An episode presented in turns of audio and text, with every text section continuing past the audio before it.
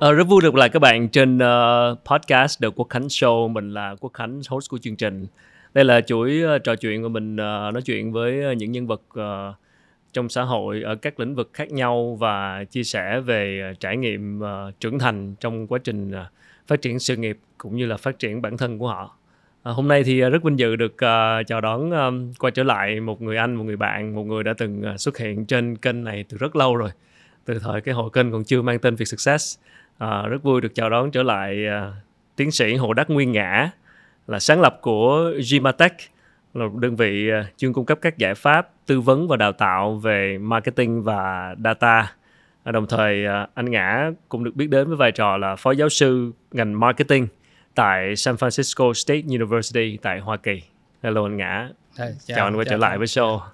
Cảm ơn anh rất nhiều. Cảm ơn em. Yeah. À, lâu lắm rồi mới được gặp lại anh ở Việt Nam hồi đó thì uh, lý do gì mà anh quyết định đi theo con đường là trở thành một professor ở một đại học ở, ở Mỹ? Cái điều mà mình thích nhất à, trong cái công việc professor ở Mỹ á đó là freedom tự do tự do đúng rồi. Cái công việc hiện tại của anh ở trong trường đại học á thì à, anh có gần như là tự do trong tất cả mọi thứ. À, chỉ có một thứ anh không được tự do thôi đó là cái giờ dạy. Ví dụ như là hiện nay à, cái học kỳ vừa rồi á là một tuần. Anh phải dạy từ 2 giờ cho tới 3 giờ 15 xong rồi 3 giờ 30 tới 4 giờ 45 thứ hai hàng tuần. Cái đó là cái um, cái cố định duy nhất. Anh dạy nội dung gì anh quyết định. Anh nói gì anh quyết định. À, tất cả những cái thời gian còn lại là anh được làm những cái gì mà anh muốn làm nghiên cứu của anh là anh quyết định anh muốn làm cái gì nói yeah. chung là ngoài cái em cái khung no idea yeah. em chưa có yeah. một cái, cái ý niệm gì về chuyện là một cái người đi dạy ở đại học Mỹ như thế nào hồi xưa thì em đi học Mỹ nhưng mà uh, không biết là cái ở góc độ là người dạy thì cái công việc đó như thế nào là một người Việt Nam sang đó uh, không phải là người uh, sinh ra bên đó mà là ở đây đi học ở đây và sang đó đi học PhD như anh và sau đó là uh, ở lại làm professor em cũng thắc mắc là là cái việc trở thành một cái người professor tại đại học của Mỹ thì nó nó khó như thế nào? Tức là cái cái cái con đường mình đi nó sẽ như thế nào? Con đường đi thì um, trước tiên là mình phải à, lấy bằng uh, tiến sĩ. Tại vì professor ở mỹ để bắt buộc em phải có tiến sĩ. À nhưng nói thêm là professor ở mỹ có nhiều nhiều loại professor khác nhau. Thì cái cái con đường mà anh đi ấy, nó gọi là tenure professor. Thì tenure track professor thì hiện nay chiếm khoảng um, 24% các giáo sư ở Mỹ à, thì cái đó là cái rank cái cái track mà cao nhất và tốt nhất uh, trong hệ thống. À, cái cái privilege của nó là gì? Anh không bị mất việc.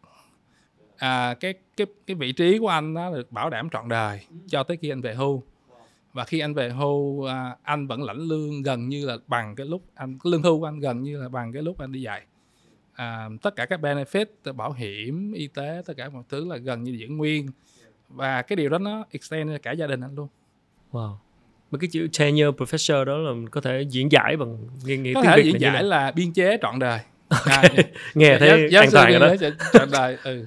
Mà, mà để để có được để vào được cái rank đó để để gọi là được uh, vào cái cái cái level tenure professor đó biên chế trọn đời đó thì cái cách mình đạt cái cách mình uh, có được cái cái cái cái cái cái cái, cái uh, level đó là như thế nào? Trước tiên thì um, mình phải tốt nghiệp tiến sĩ.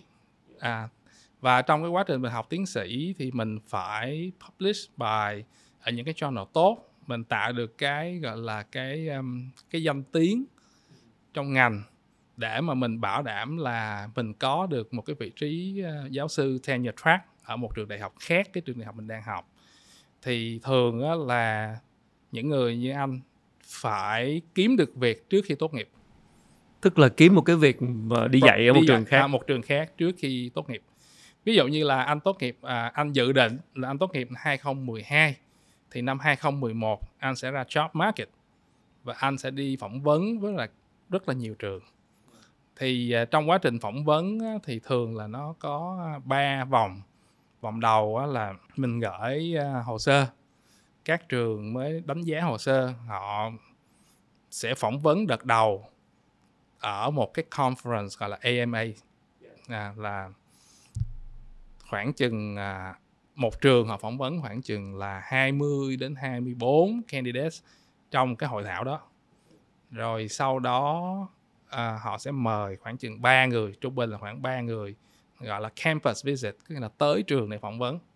Thì cái cái đội ngũ phỏng vấn mà tới uh, cái conference để phỏng vấn á thì thường là chỉ khoảng chừng 3 người thôi nhưng mà khi mình tới campus để mình phỏng vấn á là toàn cái department phỏng vấn.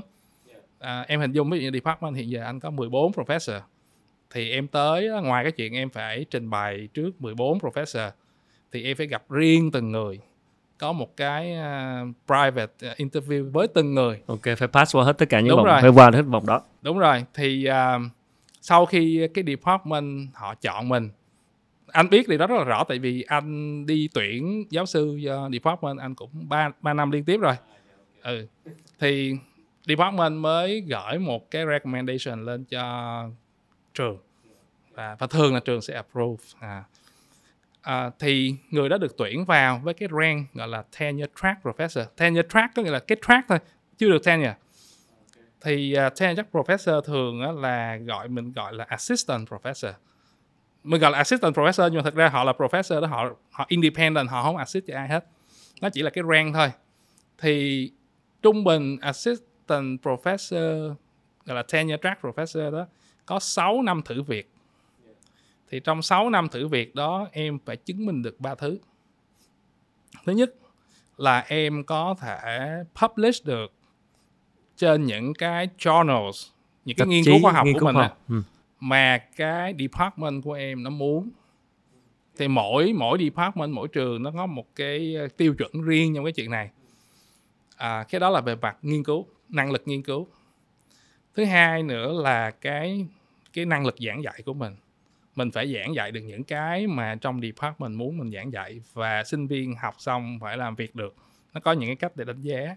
Thì nó có đánh giá từ sinh viên nó có đánh giá từ đồng nghiệp rồi. Cái thứ ba là về mặt service là trong quá trình đó mình đóng góp những cái gì ngoài cái việc à, nghiên cứu và giảng dạy.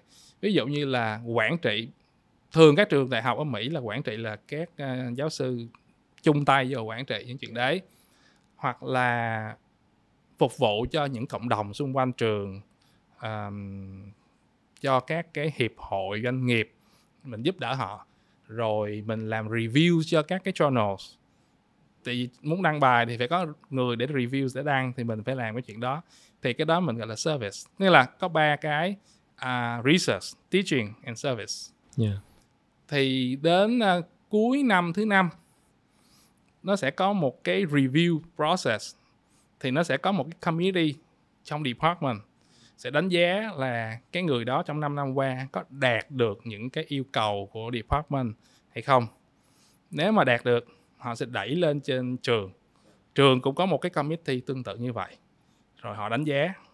Thì sau khi mà mọi người đánh giá ok hết cái người này có khả năng làm nghiên cứu giảng dạy và cung cấp service cho trường và cho cộng đồng thì họ sẽ grant một cái gọi đưa vào tenure. Thì lúc đó họ sẽ trở thành tenure professor. Thì tenure professor thường là song song là sẽ được um, được promote lên associate professor giống như anh bây giờ đúng không đúng rồi đúng rồi Ok. anh anh có điều đó từ năm à, 2020 vô biên chế À, tạm vào gọi là vô biên chế trọn đời đúng rồi biên chế trọn đời Wow, nghe Yeah. thấy ờ, nghe thấy khó rồi đó. Như nãy anh có nói là đi học ờ, PhD rồi để mà được tốt nghiệp là anh phải tìm công việc, tìm được một cái việc ở được offer, được nhận vào, được làm đi dạy ở một cái trường khác. Rồi đi dạy rồi quá trình 5 năm, 6 năm lại được đánh giá dựa trên những cái bài viết uh, em tò mò về cái mức độ cạnh tranh của chuyện tìm job, tức là như anh nói bây giờ có thể đi học PhD thì mình có thể đăng- có thể đi học đăng ký đi học nhưng để cái khúc ra mà để tìm job mà để được trở thành người người professor đi dạy á thì phải tìm được cái job đó ở các trường khác thì không rõ là hiện nay cái mức độ cạnh tranh cái việc tìm cái job đó theo kinh nghiệm của anh thì anh thấy cái mức độ khó như thế nào Dạ, cái mức độ cạnh tranh thì nó nó thì giờ rất là cao. Ừm. Mỗi trường nó sẽ hơi khác tí xíu. Anh nói cái nói về trường anh đi, tại vì anh nằm trong cái gọi là search committee Dạ, để, ba để ba năm liên tiếp. professor đúng không? Thường là có khoảng trên 100 người nộp hồ sơ vô. Mà em hình dung như vậy nè, nước Mỹ một năm khoảng có trên 100 người tốt nghiệp PhD trong ngành marketing. Ok. Đại khái là tất cả những người tốt nghiệp PhD trong năm đó sẽ nộp vô trường của em. tất cả mọi người đều nộp vô tại vì cái cái cái cái community nó cũng nhỏ lắm. Ừ họ nộp vào thì uh, cái search committee của anh uh, năm nay là có ba người. Tụi anh sẽ đánh giá một cách độc lập uh, trên hơn 100 cái application đó để đánh giá chọn ra kỳ vừa rồi là tụi anh chọn ra 24 người đi vào cái vòng interview. Ừ. nhưng mà cái đợt này là do dịch thành ra là mọi người sẽ không interview ở conference nữa mà interview qua zoom. Là 24 người interview qua zoom thì mỗi người tụi anh interview là một tiếng đồng hồ ừ. sau đó tụi anh chọn ra ba người để fly họ tới trường làm cái campus visit uh, phỏng vấn toàn department phỏng vấn họ. Thì cuối cùng tụi anh chọn được một người. Tất nhiên là hơn 100 cái hồ sơ tụi anh chọn được một người. Nhưng mà không phải lúc nào tụi anh cũng chọn được. Ví dụ như năm ngoái tụi, năm ngoái tụi anh không chọn được người nào hết. Tỷ lệ chọi cao mà khó có nghĩa là mặc dù là tụi anh cần tuyển trong department cần tuyển một vị trí đó nhưng mà hơn 100 cái hồ sơ đó tụi anh không kiếm được một người nào phù hợp cho cái vị trí mà mình muốn tuyển. Thì tụi anh cũng không tuyển. Mà lúc đó trên trường nói xuống là không tuyển là kinh tế năm sau khó khăn là có thể thì cắt mất cái vị trí đó nha. Nhưng mà cuối cùng mang ra department để vote á thì cũng nhất nhất định là không tuyển. Cái là không offer cho một người mình cảm thấy không phù hợp không có à, tại vì em biết cái này á, là cái chuyện à, biên giới trọn đời tại em em sẽ phải làm việc với người đó trọn đời. Đúng không? Em chọn một người ra vô mà nó painful là em phải painful trọn đời. Thành ra là không có ai muốn chọn cái người không phù hợp hết. Mà hiện nay các bạn ờ, không biết là trong cái ờ, những quan hệ của anh, những người anh quen biết thì ờ, cái con đường mà đi sang trở thành giáo sư bên Mỹ của các bạn ở Việt Nam, những các bạn học tiến sĩ, những bạn muốn theo con đường học thuật mà cái con đường phát triển sự nghiệp mà đi dạy ở trường đại học Mỹ hiện nay có có có phổ biến ờ, có phải là một cái hướng đi cho các bạn ở Việt Nam hay không? Anh thấy các bạn à, Việt Nam đi qua Mỹ đi theo con đường trở thành giáo sư á càng ngày càng nhiều. Ừ. Nhưng mà vẫn còn ít lắm nhất là trong à, ngành marketing. Nói riêng và business nói chung là ít mình mình không có nhiều. Bên uh, bên science á, thì mình lại có nhiều. Nhưng mà bên science nó, nó nó có một cái chuyện mà anh cho là nó hơi uh, hơi uh, mệt tí xíu là bên science á, họ sản xuất PhD quá nhiều so với cái nhu cầu của thị trường lao động. Ở đang nói anh đó là thị trường ở Mỹ hả? À ở Mỹ đó. Thành ra thành ra là các bạn bên science với engineering á là phải trải qua một giai đoạn gọi là postdoc. Tuy nhiên là cái cái quá cái con đường đi nó dài hơn tụi anh khoảng chừng là ba bốn năm. Tại vì họ phải làm postdoc. Bên business thì tụi anh không có làm chuyện đó bên business thì các cái chương trình PhD họ tuyển vào rất là chọn lọc. Họ chỉ tuyển vào đủ để mà cái thị trường lao động nó có thể absorb được. Cái lý do cũng rất là đơn giản là tụi anh không có là các cái department of marketing á không có cần phải uh, tuyển PhD vô để phụ việc cho thầy làm nghiên cứu. Nhưng mà các uh, các ngành science nhất là mấy cái ngành mà làm trong phòng thí nghiệm á rồi có TA này kia đúng không? đó họ cần rất là nhiều sinh viên tiến sĩ để phụ làm. Ừ. thành ra là mấy ngành đó thì nó hơi uh, em có cảm giác là người Việt học tiến sĩ ở, Mỹ cũng thường hay học những ngành science hay ngành kỹ thuật. Đúng rồi. Khoa học kỹ thuật. Còn còn các ngành như anh là marketing business thì có vẻ là chưa nhiều bằng. Đúng rồi. Yeah. nhưng mà ở đây thì giống như nói là có vẻ như là cái cái mảng business mà marketing là cái ngành đó thì uh, cái có lẽ cái đất nó còn trống nhiều hơn để cho các bạn tiến sĩ có cơ hội hơn. Cái kia nó đông quá hả bên kia bên kia cái cái cái khả năng từ một người tốt nghiệp tiến sĩ trở thành một cái tenure professor nó thấp hơn bên business rất nhiều. À ok. Cũng là một hướng để mà cân nhắc cho các bạn ờ, Đúng rồi. phát triển học thuật ở đây. À với thêm một cái nữa là lương của business cao hơn rất nhiều. Cao hơn có thể cao hơn gấp đôi. Cùng một trường anh nói là cùng một trường đó. À. Với những kinh nghiệm anh trải qua thì nếu mà một bạn đang muốn uh, gọi là học uh, phát triển con đường học học thuật á, giống như anh uh, đi học tiến sĩ để mà Ờ, ở lại đi dạy ở Mỹ thì anh có thể chia sẻ được những cái bài học nào mà anh cho là quan trọng nhất về cái con đường ờ, phát triển sự nghiệp học thuật ở Mỹ? Nếu mà được chia sẻ một vài lời khuyên quan trọng nhất. Anh nghĩ cái uh, lời là là lời khuyên quan trọng nhất là phải có một mentor tốt.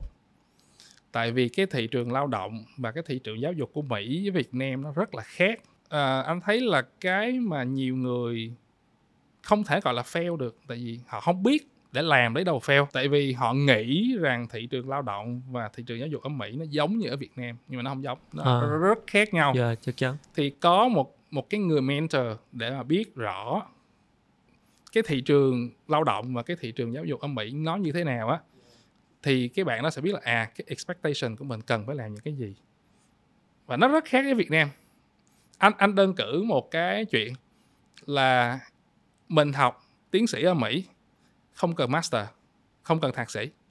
Em tốt nghiệp đại học là em có thể apply vô tiến sĩ. Việt Nam mình rất là khác.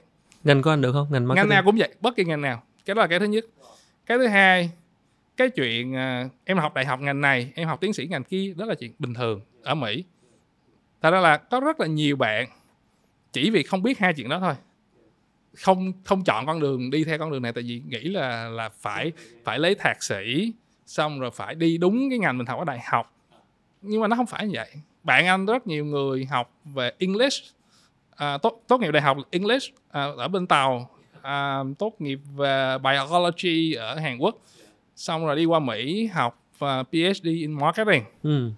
tại sao? Tại vì cái à, cái training ở PhD á, nó nó rất khác với cái training ở phía dưới. Và cái mà họ cần là cái năng lực cơ bản của mình chứ không phải là cái kiến thức. À.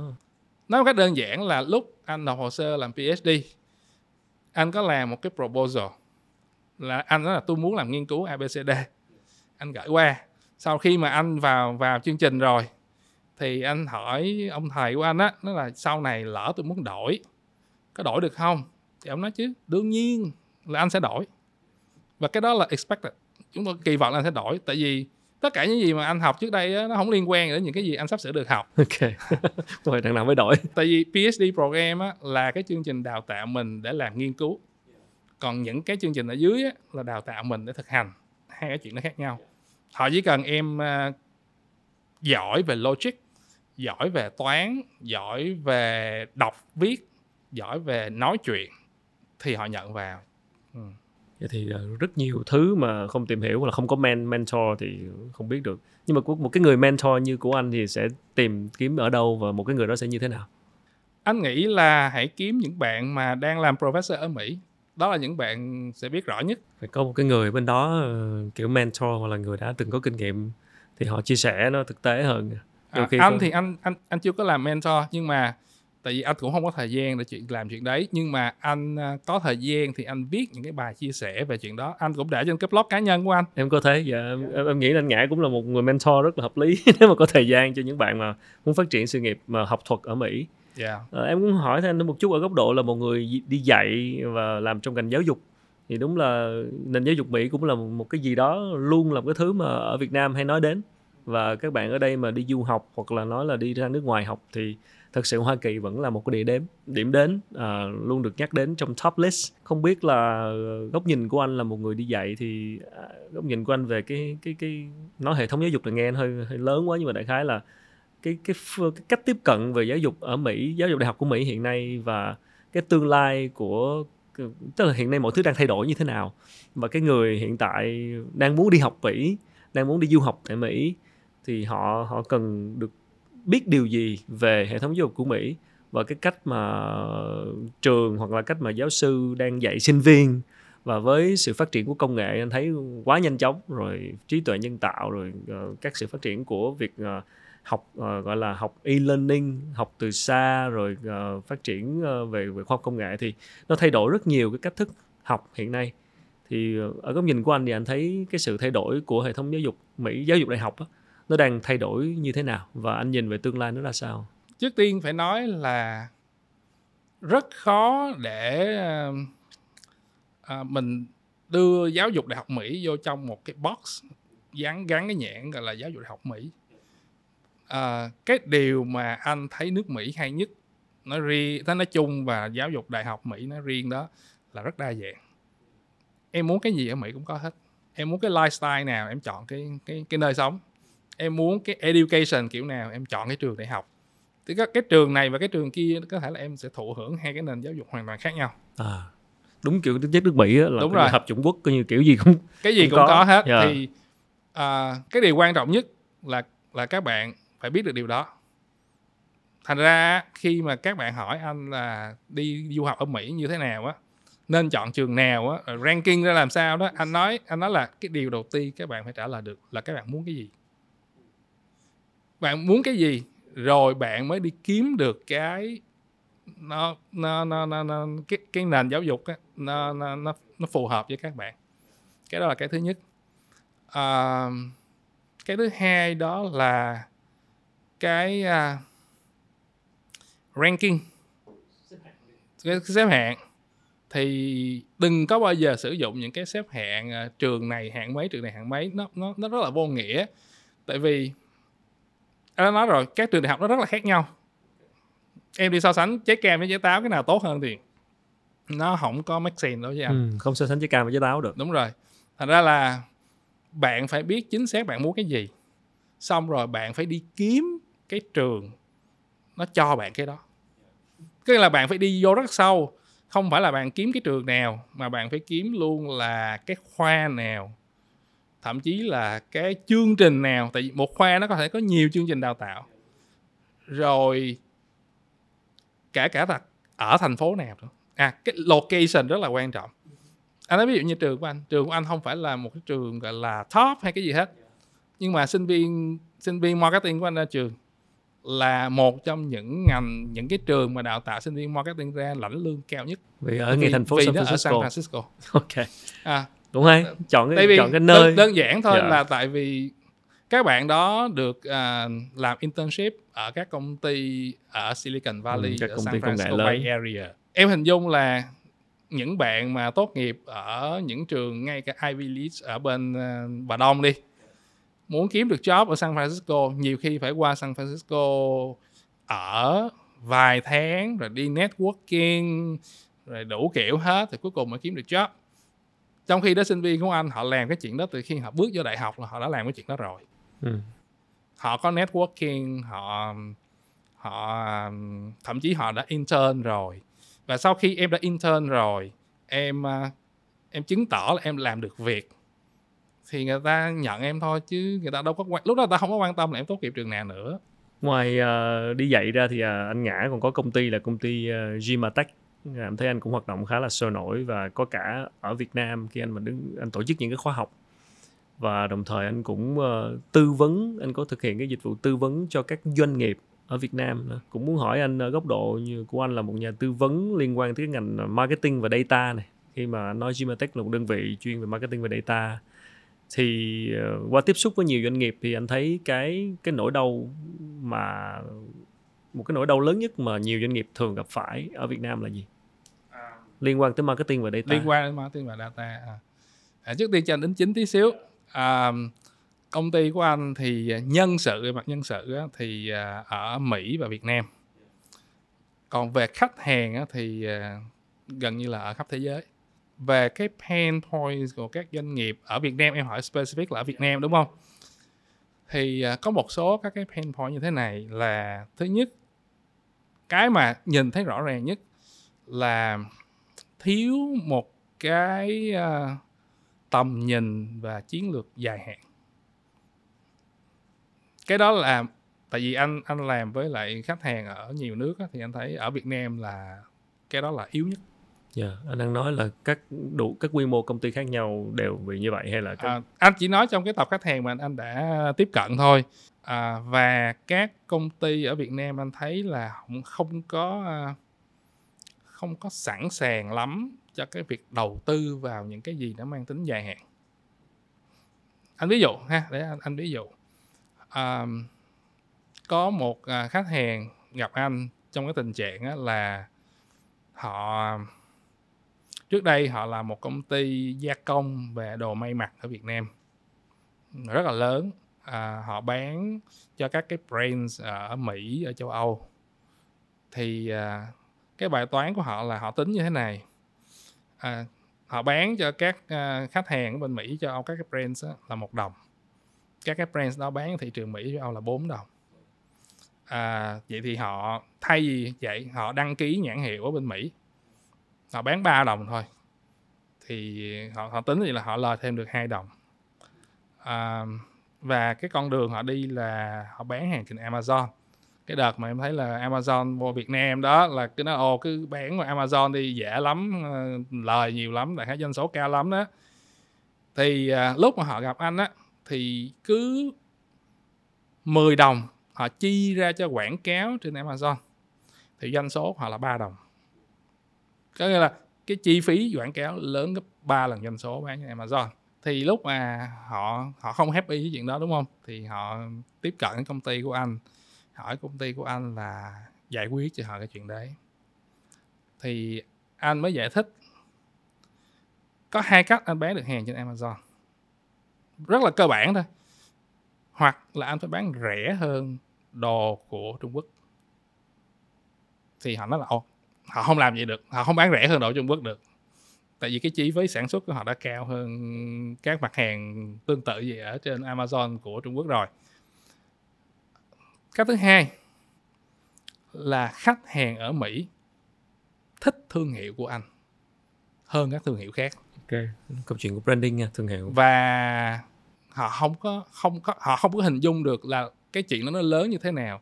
Tại vì cái khách hàng của họ mà mua xong rồi bán ở Mỹ 4 đồng đó thực ra họ không có lời nhiều gì đâu họ chỉ lời 10 15 phần trăm thôi. Cái margin chỉ nhiều đó thôi. Còn lại cái chi phí marketing của họ nó rất là lớn để mà người tiêu dùng của Mỹ chấp nhận cái brand đó và mua cái brand đó. Lúc đó anh mới thuyết phục đó họ là nếu mà họ muốn làm, thì họ phải làm được hai chuyện. Họ phải làm R&D và họ phải làm marketing. Anh nói marketing marketing chứ không phải là làm quảng cáo. Tại vì em không thể nào quảng cáo để bán một cái thứ mà khách hàng không muốn mua được. Và nếu em không có R&D em không có làm ra được cái sản phẩm mà người ta muốn mua à, và hai cái đầu tư đó đều là lâu dài hết. Em thấy anh nói có lý không? Tức là vì không có đầu tư lâu dài nên sẽ không được không có có nghĩa là anh, dài. anh nói là nếu muốn bán được hoặc là anh phải bán rẻ hơn đồ Trung Quốc. Tại vì đồ Trung Quốc tương tự gì bán rất là nhiều anh phải bán rẻ hơn đồ Trung Quốc. Tại vì đồ của em với đồ Trung Quốc chỉ cách nhau một cái click thôi. Trên khó mà bán rẻ hơn đồ Trung Ờ. Quốc được. Ok nếu mà không bán rẻ hơn được thì khách hàng phải biết và thích cái nhãn hiệu của mình. Câu chuyện của marketing đúng không? Marketing và bao gồm luôn cả sản phẩm bao gồm cả định vị bao gồm rất là nhiều thứ ở trong đó luôn. Ừ. nhưng mà cuối cùng anh anh đã nói vậy nhưng mà anh cũng không thuyết phục được. Họ vẫn muốn là chạy quảng cáo trên Amazon để bán trên Amazon.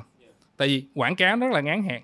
Tôi chi một đồng quảng cáo rồi tôi hy vọng là doanh số tôi một đồng hai xong rồi nó nó là câu chuyện như vậy còn nói mà đầu tư một cái ờ, chiến chiến lược làm marketing làm R&D để có thể tạo ra những cái sản phẩm những cái nhãn hiệu có thể bán được trên thị trường Mỹ với giá cao thì, thì không họ làm không làm. cuối cùng thì họ nói với anh là ok nếu mà anh không nếu mà em không làm cho anh thì anh kiếm chỗ khác làm. À, thì đó là một ví dụ thôi nhưng mà cái ví dụ đó mình nhìn thấy ở rất là nhiều nơi tức là đa phần là chỉ tập trung vào làm quảng cáo ngắn hạn thôi. Có nghĩa là còn cái câu chuyện marketing về lâu dài. Cái việc những cái đầu tư về dài hạn đó anh gọi là những cái long term assets. Công ty phải có những cái long term assets ví dụ như là cái brand uh, customer loyalty product market fit R&D những cái cái cái gọi là R&D capability. Tất cả những cái thứ đó là long term assets À, mình không thể nào quăng cục tiền rồi overnight là mình có được. Mình phải làm rất là trường kỳ rất là là nghiêm túc trong một thời gian. Thì à, à, cái chuyện đó khó thuyết phục đối với lại nhiều doanh nghiệp ở Việt Nam. Theo anh thì cái lý do chính khiến họ khó làm chuyện đó là là do năng lực hay là do tư duy hay là do lực bất tòng tâm họ muốn làm họ không thể làm được do tình hình nguồn lực cho tình hình kinh tình hình kinh tế đang khó khăn nên khiến họ không có có thể dành nguồn lực cho cái chuyện dài hạn mà bắt buộc họ phải lấy ngắn nuôi dài họ phải chạy theo những cái ngắn hạn để tồn tại trước hay là do bản chất trong tư duy của họ là không có cái đó luôn? À, cái đó thì anh không dám nói. À, anh anh không dám nói tại vì uh, mình cũng không thể hiểu được cái cái cái động cơ ở đằng sau. À, anh chỉ nói lên cái quan sát của anh là nó thể hiện ra bên ngoài là như vậy cái mà anh đoán á, cái mà anh đoán á, là không có quen. Anh đoán thôi là không có quen làm gì cũng phải quen. Mà khi không có quen á, thì người người ta muốn à, nhìn thấy cái gì nó rõ ràng. Vì đầu tư vào long term assets nó không có rõ ràng. Yeah. đúng không?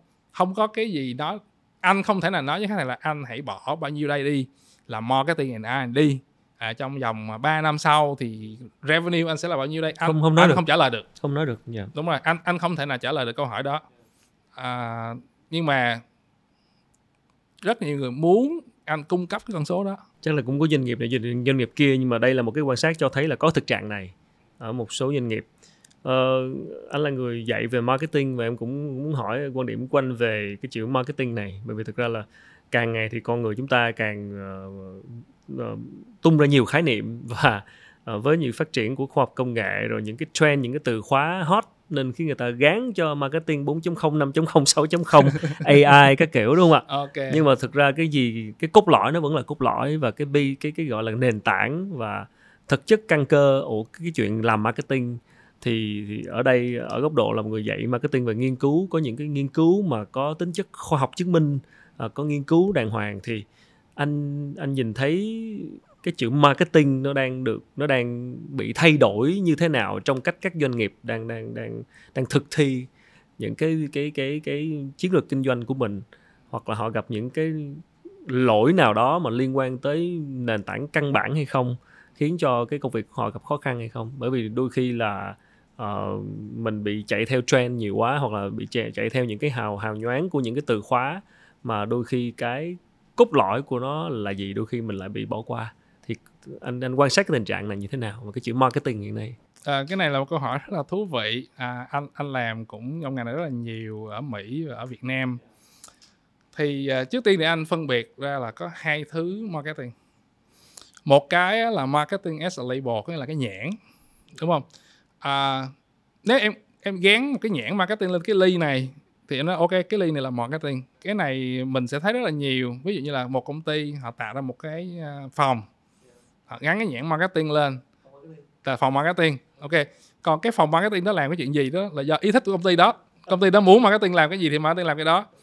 Thì cái đó thì nó muôn hình vạn trạng.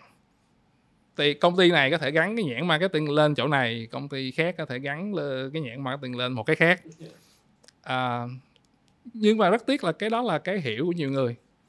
Giống như là anh hay hay ví dụ á, là à, mấy bạn à, ở trong một công ty thấy uh, ủa, bộ phận IT á, là mỗi lần có máy tính bị hư kêu bộ phận IT thì nó là ok IT là sửa máy tính. Đúng rồi. Lại khá là như vậy. Thì, Ừ. thì cái đó là cái cách mà cái người ta label thôi. À. À, bây giờ nói đến cái khái niệm thứ hai là marketing giống như là một cái chức năng của một doanh nghiệp anh nói chức năng nha anh không nói bộ phận cái là cái cái chuyện mà doanh nghiệp phải làm.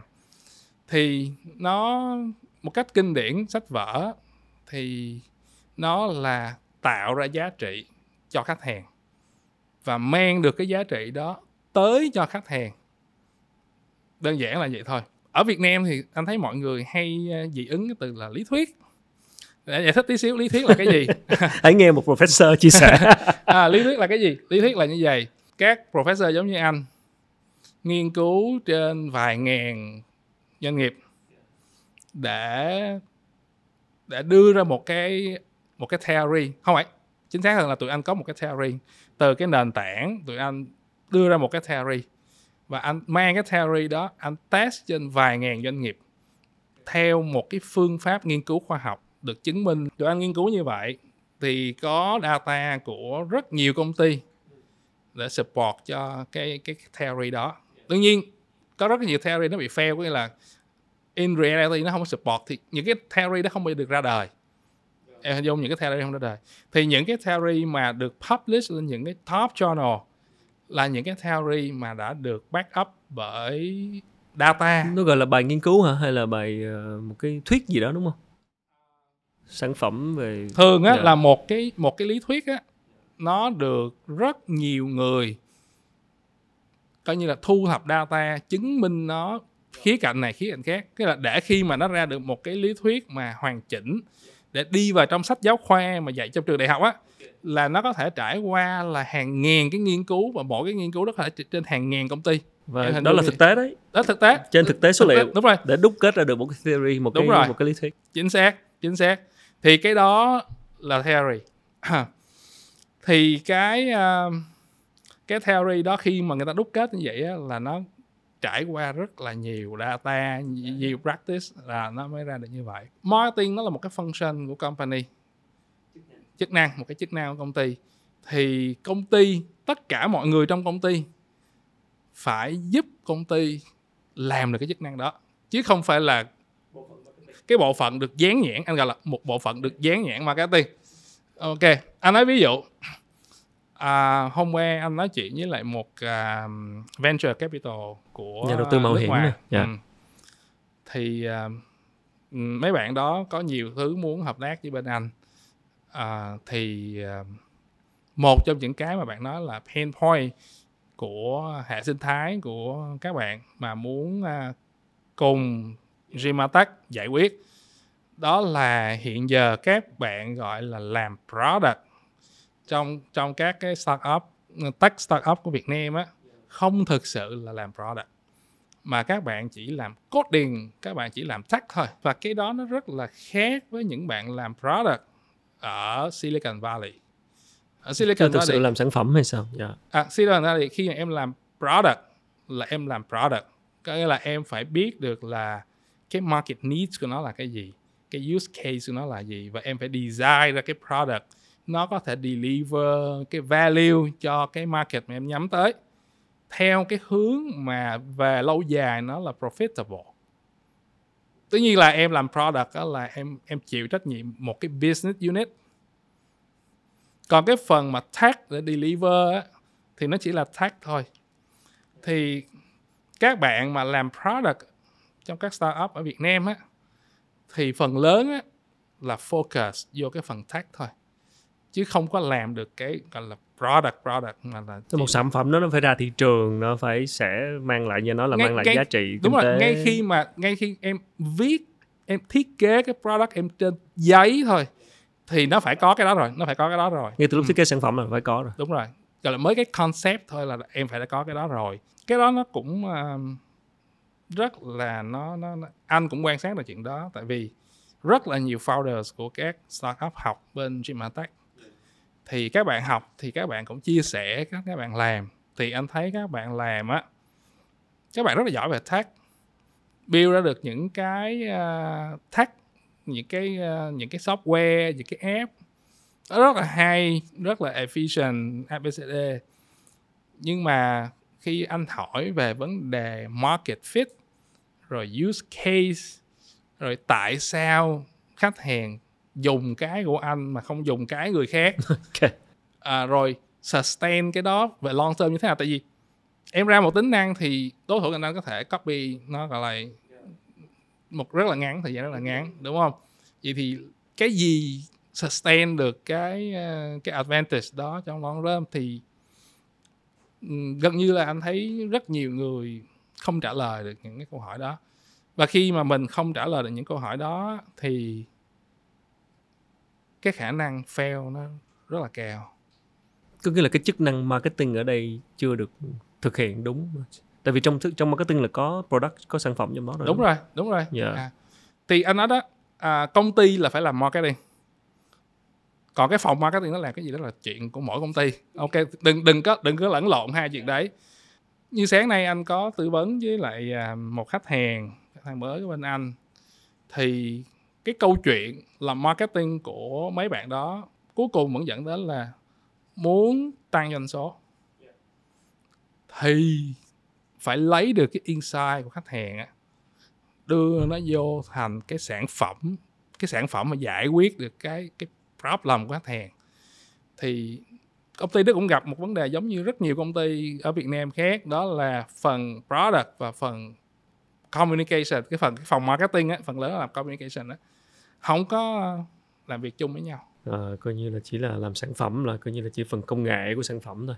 Chứ chưa có đúng nghĩa một cái chức năng là là đưa sản phẩm đó ra thị trường. Anh có một à, một cái dự án làm à, app publishing. Thì à, có những có, có có mấy bạn làm ra được cái app. Cái team của anh sẽ bán cái app đó. Anh chỉ nhận lời làm. Nếu cái team mà được gọi là marketing của bên anh đó phải access cho được trong cái app đó phải request được các bạn viết app phải thay đổi tính năng trong app đó thì anh mới làm. Tại vì khi mà tụi anh ngay cái ngay cái chuyện cái chuyện là đơn giản nhất trong marketing là chạy quảng cáo đi thì tụi anh cần mỗi lần anh chạy một chương trình quảng cáo thì bên trong app phải thay đổi như thế nào? Xong rồi tụi anh collect data những cái những cái chương trình quảng cáo khác nhau. Thì cái luồng khách hàng đi vô trong app á, họ làm những cái gì? Để từ đó mình biết là à cái cái quảng cáo này thực sự là mang lại giá trị cho cái sản phẩm đó. Rồi nó có cả cái insight là cái sản phẩm đó phải được thay đổi như thế nào để lần sau tôi quảng cáo tôi thu hút được khách hàng cái chất lượng hơn. Hai hai hai cái team đó gần như là làm việc 24 trên 7 là liên kết với nhau không có tách rời. Ừ. mà mặc dù là hai hai công ty nha một bên là của anh làm marketing một bên là khách hàng của anh là là viết app. Nhưng mà hai cái team đó cũng không có tách rời ra được. Và đó là cái điều kiện anh nói là điều kiện để mà anh làm cái cái chuyện đấy. Đó đúng là phải là như vậy không tách rời. còn trong khi đó bây giờ có những công ty một công ty thôi nhưng mà cái phần gọi là marketing và cái phần à, product à, không nói chuyện nhau. Nhiều khi là giữa cái phòng tech và cái phòng marketing lại kiểu Ừ. không nói chuyện nhau luôn. Thì anh nói một cách đơn giản á, là nếu làm product mà không hiểu được khách hàng thì không có cái quảng cáo nào có thể bán được sản phẩm đó. Không có cái quảng cáo nào không có cái truyền thông PR nào bán được hết thì chỉ là cái Rồi. phần vỏ thôi chứ Rồi. còn không có lõi rồi cái phần truyền thông nha anh nói cái phần truyền thông truyền thông mà nếu không lấy được insight của khách hàng để về nói là sản phẩm phải thay đổi như thế nào á thì sản phẩm cũng cũng sẽ fail cái chữ insight ở đây đúng là đôi khi là một cái từ rất là hay ở tiếng Anh nhưng mà sang tiếng Việt thì nên được hiểu như thế nào? Và cái chữ insight này là cái nó rất, rất cô động rất ngắn gọn nhưng mà lấy được insight là lấy cái gì lấy insight có nghĩa là mình phải biết được à, cái motivation và cái behavior của khách hàng. Động lực và hành vi, hành vi. Hiểu được hai cái đó. Thì à, cái cách mà lấy insight khách hàng của các công ty Việt Nam mà anh tiếp cận á thì à, anh à, anh nghĩ là nó không được à, hiệu quả cho lắm. Trong marketing nó ngoài cái chuyện đưa thông tin ra khách hàng em phải lấy thông tin từ khách hàng về đúng không? Thì khi mà em lấy thông tin khách hàng về á thì hiện giờ các cái bộ phận về về lấy thông tin khách hàng về ở Việt Nam mình á, thì sử dụng mà survey với interview nhiều quá. Hai cái đó hai cách phổ biến. Anh làm nghiên cứu trong à, lĩnh vực gọi là product development à, 10 năm rồi. Anh nghiên cứu trên hàng ngàn sản phẩm khác nhau rồi. Thì anh nói thẳng ra luôn là nó không có work. Tại vì thứ nhất khách hàng rất khó để mà nói ra được insight của họ. Tại vì họ không biết. Anh nói ví dụ như là một khách hàng của anh họ bán uh, uh, vật liệu xây dựng.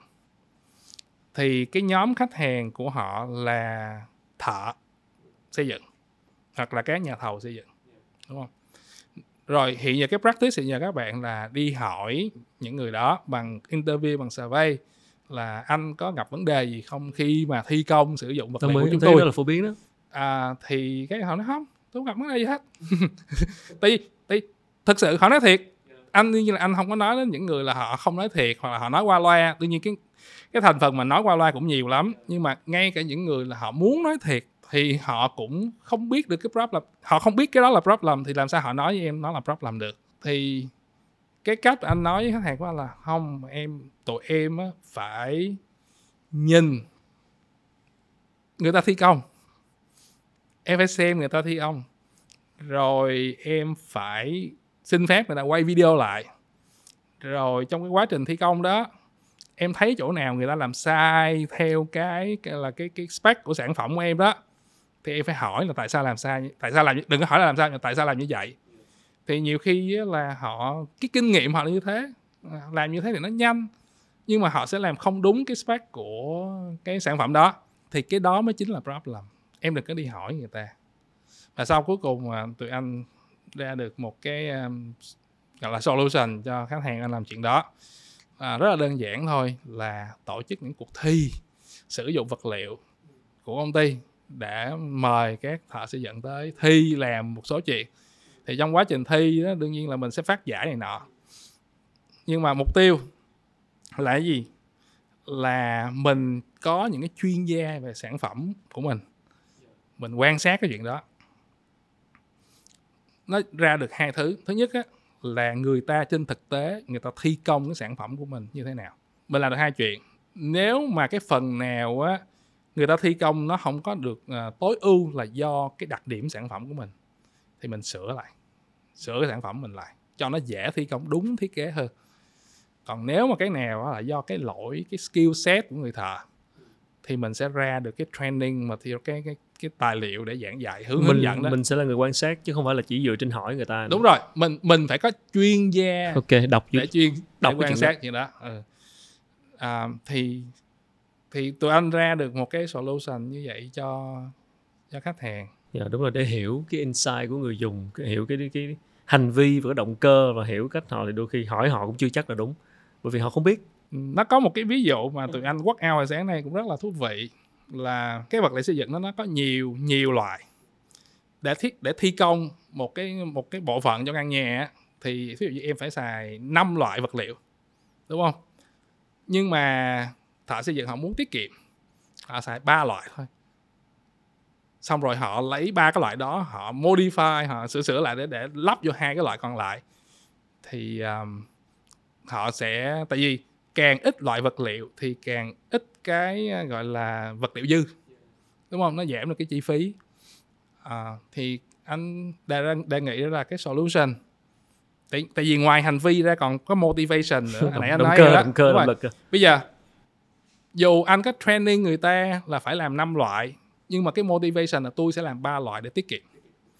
Bây giờ anh phải giải, ngoài cái chuyện hành vi anh phải giải quyết được những cái động cơ. Vậy thì giờ làm sao để khuyến khích họ xài năm loại? Thì sau khi mình mình quất out ra mình nói là, à cái insight của mình là cái gì? Cái động cơ họ giảm từ 5 loại xuống 3 loại là vì nó à, tiết kiệm. Họ không muốn có nhiều vật liệu dư. Thì giải pháp đơn giản mà mua lại vật liệu dư công ty ra một cái chương trình. Và cái cái loại vật liệu đó họ hoàn toàn có cái công nghệ để tái chế lại chuyện đó.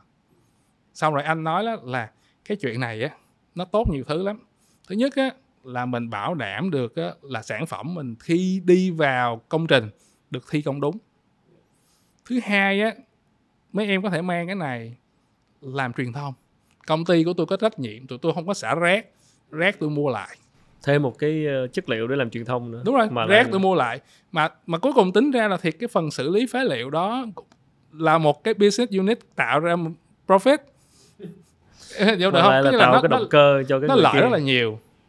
Thay đổi cái động cơ cái tạo cái động cơ cho người kia Đúng không rồi. có phải vậy thì anh chỉ một trong một cái buổi cà phê 2 tiếng đồng hồ thì anh đã cung cấp cho khách hàng đó rất là nhiều giải pháp.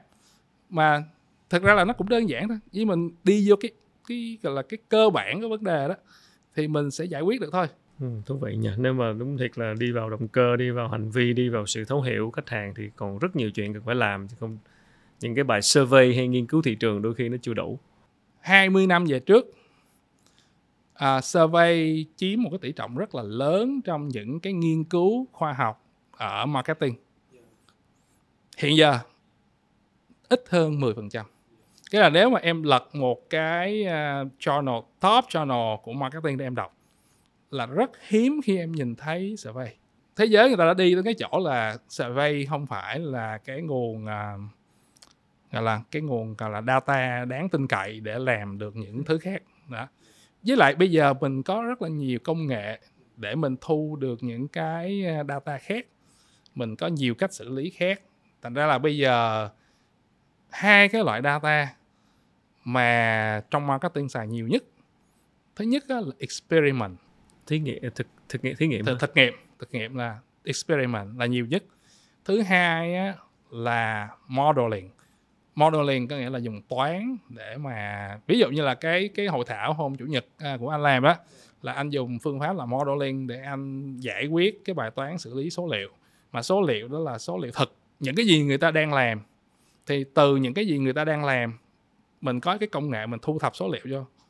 Rồi từ đó mình dùng toán để mình lấy ra những cái insight từ trong những cái đám số liệu đó. Tức là bây giờ như nói là để có được insight của khách hàng thì mình đã có những cái cái phương pháp, những cái công cụ ờ, về mặt kỹ thuật ờ, về mặt như anh nói là phân tích data để lấy được insight tốt hơn thì đó là cũng dẫn tới câu hỏi tiếp theo của em ở chỗ là là data mọi người đang nhắc rất nhiều đến dữ liệu. Và dữ liệu cũng là một cái cái đầu vào rất quan trọng cho trí tuệ nhân tạo nếu ví dụ như vậy. Hoặc là bây giờ phân tích dữ liệu và hiểu dữ liệu rồi nói về uh, data driven culture tức là văn hóa dựa trên dữ liệu và đưa ra quyết định dựa trên dữ liệu đang đang cũng là một cái trend nói rất nhiều về điều này.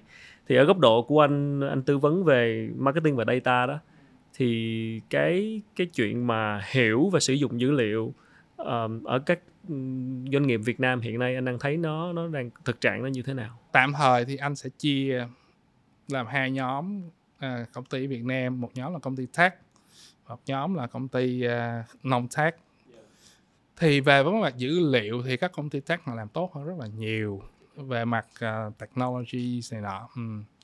Các công ty non tech thì anh nghĩ là bị bỏ lại xe khá là xa. Nhiều khách hàng của anh là những công ty nông thác.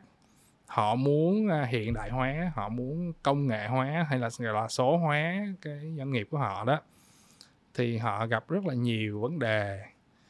Nhưng mà có một vấn đề là rất khó tuyển người. Tại vì các bạn làm data, mấy bạn muốn vô grab, muốn vô shopee làm, mấy bạn không có muốn vô một công ty à, bình thường để làm tức là ngay cả khi là trả nhiều tiền hơn á cái vấn đề thứ hai là cái vấn đề có một cái sự tách biệt giữa data và business insight này nó em đó.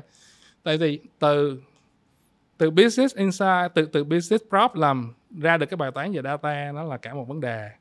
Thì cái đó là cái vấn đề hiện giờ rất rất rất là yếu các doanh nghiệp rất là yếu. Anh ví dụ một à, một khách hàng của anh đi. Uhm, khi các bạn đến gặp anh thì các bạn à, có một vấn đề về hàng tồn kho. Công ty à, phát triển trong 5 năm đạt được doanh số là 1.000 tỷ. Grow rất là nhanh. À, họ cũng làm trong vật vật liệu xây dựng luôn. À, 1.000 tỷ. Nhưng mà cái hàng tồn kho của họ lớn quá. Cái working capital nó nó, nó nhiều quá. Họ đầu tiên họ đặt bài toán cho công ty của anh giải quyết á, là tối ưu hóa tồn kho. Là cái cách đặt vấn đề. Sau khi anh làm việc với với họ xong thì anh mới phát hiện ra vấn đề không phải là ở tồn kho. Cái cốt lõi cái gốc rễ của nó nằm ở chỗ thiết kế sản phẩm. Ừ, lại là vấn đề sản phẩm mà nếu giờ em nghĩ là nó rất đơn giản như nè anh thiết kế sản phẩm không có đúng anh không bán được thì hàng tồn kho nó nhiều. Đúng là okay. cái gốc của vấn đề cái gốc vấn đề là thiết kế sản phẩm. Nếu mà bạn đó mà đặt vấn đề cho các bạn data scientist giải quyết á thì anh nghĩ là 99% là sẽ đi giải quyết cái bài toán là tối ưu hóa tồn kho. Thì anh nghĩ nó cũng giải quyết được nhưng mà nó giải quyết ở chừng 10 15% problem thôi. Tại vì tối ưu hóa kiểu gì thì cái sản phẩm người ta không mua thì nó cũng sẽ tồn kho thôi. Okay. make sense. À, hợp lý. Thì cuối cùng anh phát hiện ra là oh, vấn đề là thiết kế sản phẩm. Tại sao một công ty mà nó grow rất là nhanh như vậy mà gặp vấn đề thiết kế sản phẩm?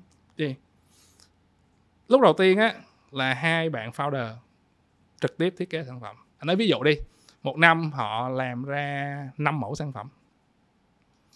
Rồi họ dùng tất cả những insight của họ để thiết kế ra năm mẫu sản phẩm đó. Nhưng mà đến khi, đó là mới bắt đầu thôi, đến khi mà nó grow nhanh như vậy á, thì một năm họ phải thiết kế tới 50 sản phẩm thì lúc đó họ không có đủ insight để mà làm ra 50 cái sản phẩm. Nhưng mà họ vẫn phải vì áp lực doanh số họ vẫn phải làm 50 sản phẩm. Và đến cái thời điểm mà họ gặp anh á, thì tỷ lệ fail á là 50 phần trăm. Cái là hai sản phẩm thiết kế ra một cái bán được một cái bán không được. Và nó nằm trong kho. Đó và cuối cùng cái bài toán mà anh giải quyết cho họ á, là bài toán thiết kế sản phẩm và thiết kế sản phẩm phải dựa vào data. Chứ không thể nào lúc này không thể nào dựa vào cái kinh nghiệm hoặc là personal insight của founders nữa. Phải dựa số liệu. Anh giúp họ thiết kế một cái một cái nền tảng để collect data phù hợp, để biết là nếu họ muốn phát triển sản phẩm mới thì nó phải có những cái tính năng gì. Rồi lỡ mà có một bạn nào có một cái insight nào đó personally design ra một sản phẩm mới có thể plug in vô để coi là cái khả năng fail của nó là bao nhiêu phần trăm. Tới mức đó luôn ha lúc đó thì sẽ giải quyết được bài kháng tồn kho tại vì hàng bán được. Quay trở lại lại là thiết kế sản phẩm. Ừ. khi mà anh ờ, anh là một ờ, giáo sư về marketing và ờ, khi mà anh đi làm công ty anh tư vấn cho các doanh nghiệp có khi nào anh gặp những cái lo ngại rằng là mình sẽ bị thiếu thực tế mà thừa lý thuyết quá không? Do mình nghiên cứu nhiều. Những người nào mà nói điều đó thì đó là những người chưa làm một trong hai. Anh là người làm cả hai, anh vừa nghiên cứu mà anh vừa làm thực tế.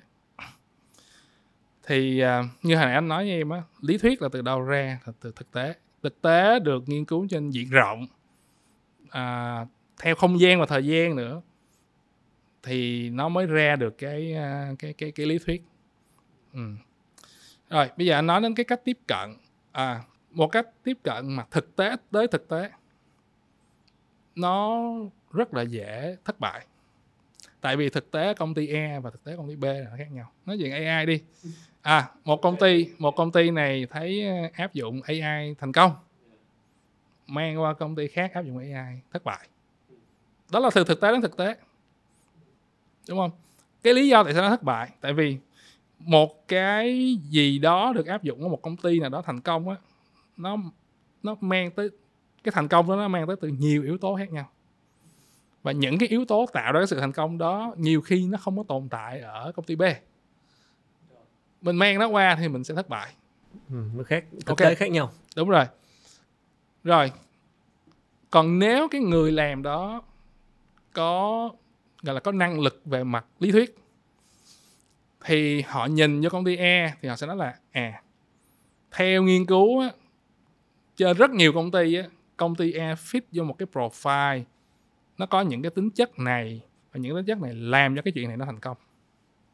Sau rồi họ mang cái đó qua công ty B họ nói ồ chào tí xíu công ty B nó không có những cái đặc tính khiến cho cái chuyện này có thể thành công được. Thôi mình đừng có làm. Nó sẽ đầy, khi nắm vững cái lý thuyết nó sẽ đầy đủ hơn. Thì mình biết được là những cái thực tế trên trên hiện tại trên thị trường nó sẽ nó sẽ vào fit hợp vào cái cái cái kiểu như thế nào để mình biết đúng không? Là do từ những số liệu từ lý thuyết đã được nghiên cứu từ rất nhiều công ty rồi.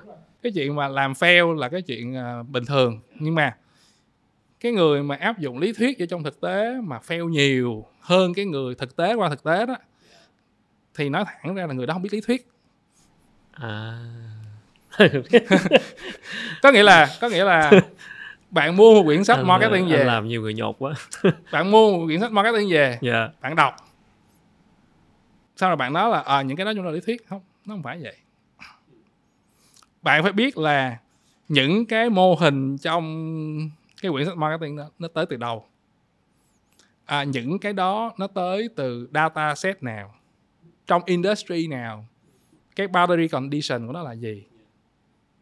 Và nó là cái gốc hay là cái ngọn? Nhiều khi cái bạn đọc nó chỉ là cái ngọn thôi. Ví dụ như là anh nói một cái cái case này là anh làm bên bên bên ngành y tế lâu rồi à, thời gian rất là lâu rồi khi mà anh anh về Việt Nam chơi thì có một cái duyên gặp với lại các anh chị bên uh, chủ các cái bệnh viện y tế. Thì uh, thời điểm đó y tế tư nhân bắt đầu ra làm thì uh, cần phải làm marketing. Thì các anh chị cũng mời các uh, người làm marketing về làm. Thì anh có tham dự một cái hội thảo à, thì anh thấy mọi người giảng là ok lý thuyết marketing là IDA làm làm truyền thông là IDA là awareness interest à, nào ok. Xong rồi anh mới về anh mới nói nhỏ với mẹ ảnh nói là không phải vậy đâu. Tại vì Ờ. tại vì cái cái mô hình đó là nó nó nó nó phù hợp với gọi là shopping goods. À, sản phẩm nó có nhiều loại sản phẩm. Ok thì cái um, cái shopping goods đó là tôi ờ, tôi ờ, muốn mua một cái tivi. Tôi đi vô um, siêu thị điện máy hoặc là tôi lên Amazon tôi coi ồ có những cái tivi ABCD đúng không? Xong rồi tôi so sánh này nọ rồi cuối cùng tôi mua. Thì cái đó là shopping good. Thì cái idea đó nó, nó work well với lại shopping good. Tại vì cái mô hình nó được xây dựng dựa trên cái cái cái data đó em hình dung được không? Nhưng mà đi ra ngoài cái boundary đó thì nó không đúng nữa. Ừ. à, sản phẩm bệnh viện á, thì nó không phải là shopping good. Em không có à, tôi muốn vô bệnh viện xong rồi em go around ở bệnh viện E này bệnh viện B vậy à, tôi chọn bệnh viện nào? Nó không phải vậy. Câu chuyện bệnh viện nó là một câu chuyện hoàn toàn khác. Nó là cái loại sản phẩm không ai muốn. Cũng đúng dạ à, hoặc là nó có những cái sản phẩm người ta muốn nhưng mà người ta không có khả năng đánh giá em chỉ đánh giá được sau khi mà em xài cái dịch vụ đó. Nhưng mà em cũng không có cơ hội để mà so sánh. Em có thể để hai cái tivi ra, em so sánh. Đúng không? Em không thể nào để hai bác sĩ ra so sánh là ông nào mổ tốt hơn. Trừ khi em cho hai ông đó mổ, nhưng mà không bao giờ chuyện đó xảy ra hết. Thì vì đặc tính cái sản phẩm nó khác nhau, thì một cái mô hình lý thuyết được tổng kết trên một cái sản phẩm này em không thể nào men nó áp dụng như mỗi sản phẩm khác được. Thì anh nói là cái người mà kêu là cứ áp dụng lý thuyết vô thực tế nó nó nó fail hoài á là thực ra là tại vì không hiểu lý thuyết. Thì lại là phải nắm rất nhiều nắm rất vững để mà áp dụng. Như nói là mỗi một cái sản để là sản phẩm khác nhau lại có đi một cái lý thuyết khác nhau. Anh anh anh đi qua mỹ chơi. Bạn anh làm uh, marketing trong rất là nhiều công ty lớn anh tới nhà chơi. Thì um, họ đều đọc những cái journal top journal trong marketing anh không thấy điều đó ở việt nam Ừm, chắc là lý do sao nhỉ mọi người chưa quan tâm lắm tới những hay là mọi người nghĩ đó là lý thuyết Yeah, yeah. um, các hiệp hội, các hiệp hội của về marketing ở Mỹ luôn luôn có hai phía là industry với academics. Ví dụ như là AMA cái mà anh anh anh tham dự nhiều nhất um, American Marketing Association. Thì luôn luôn có mảng academic và practitioner. Và hai bên đó kết hợp rất là chặt chẽ với nhau. Ừ. Tất cả các hiệp hội luôn Marketing Science Institute cũng như vậy. Um, thì tụi anh hàng năm tụi anh có là research priority. Research priority nó từ đâu ra? À, các bạn practitioner trong industry.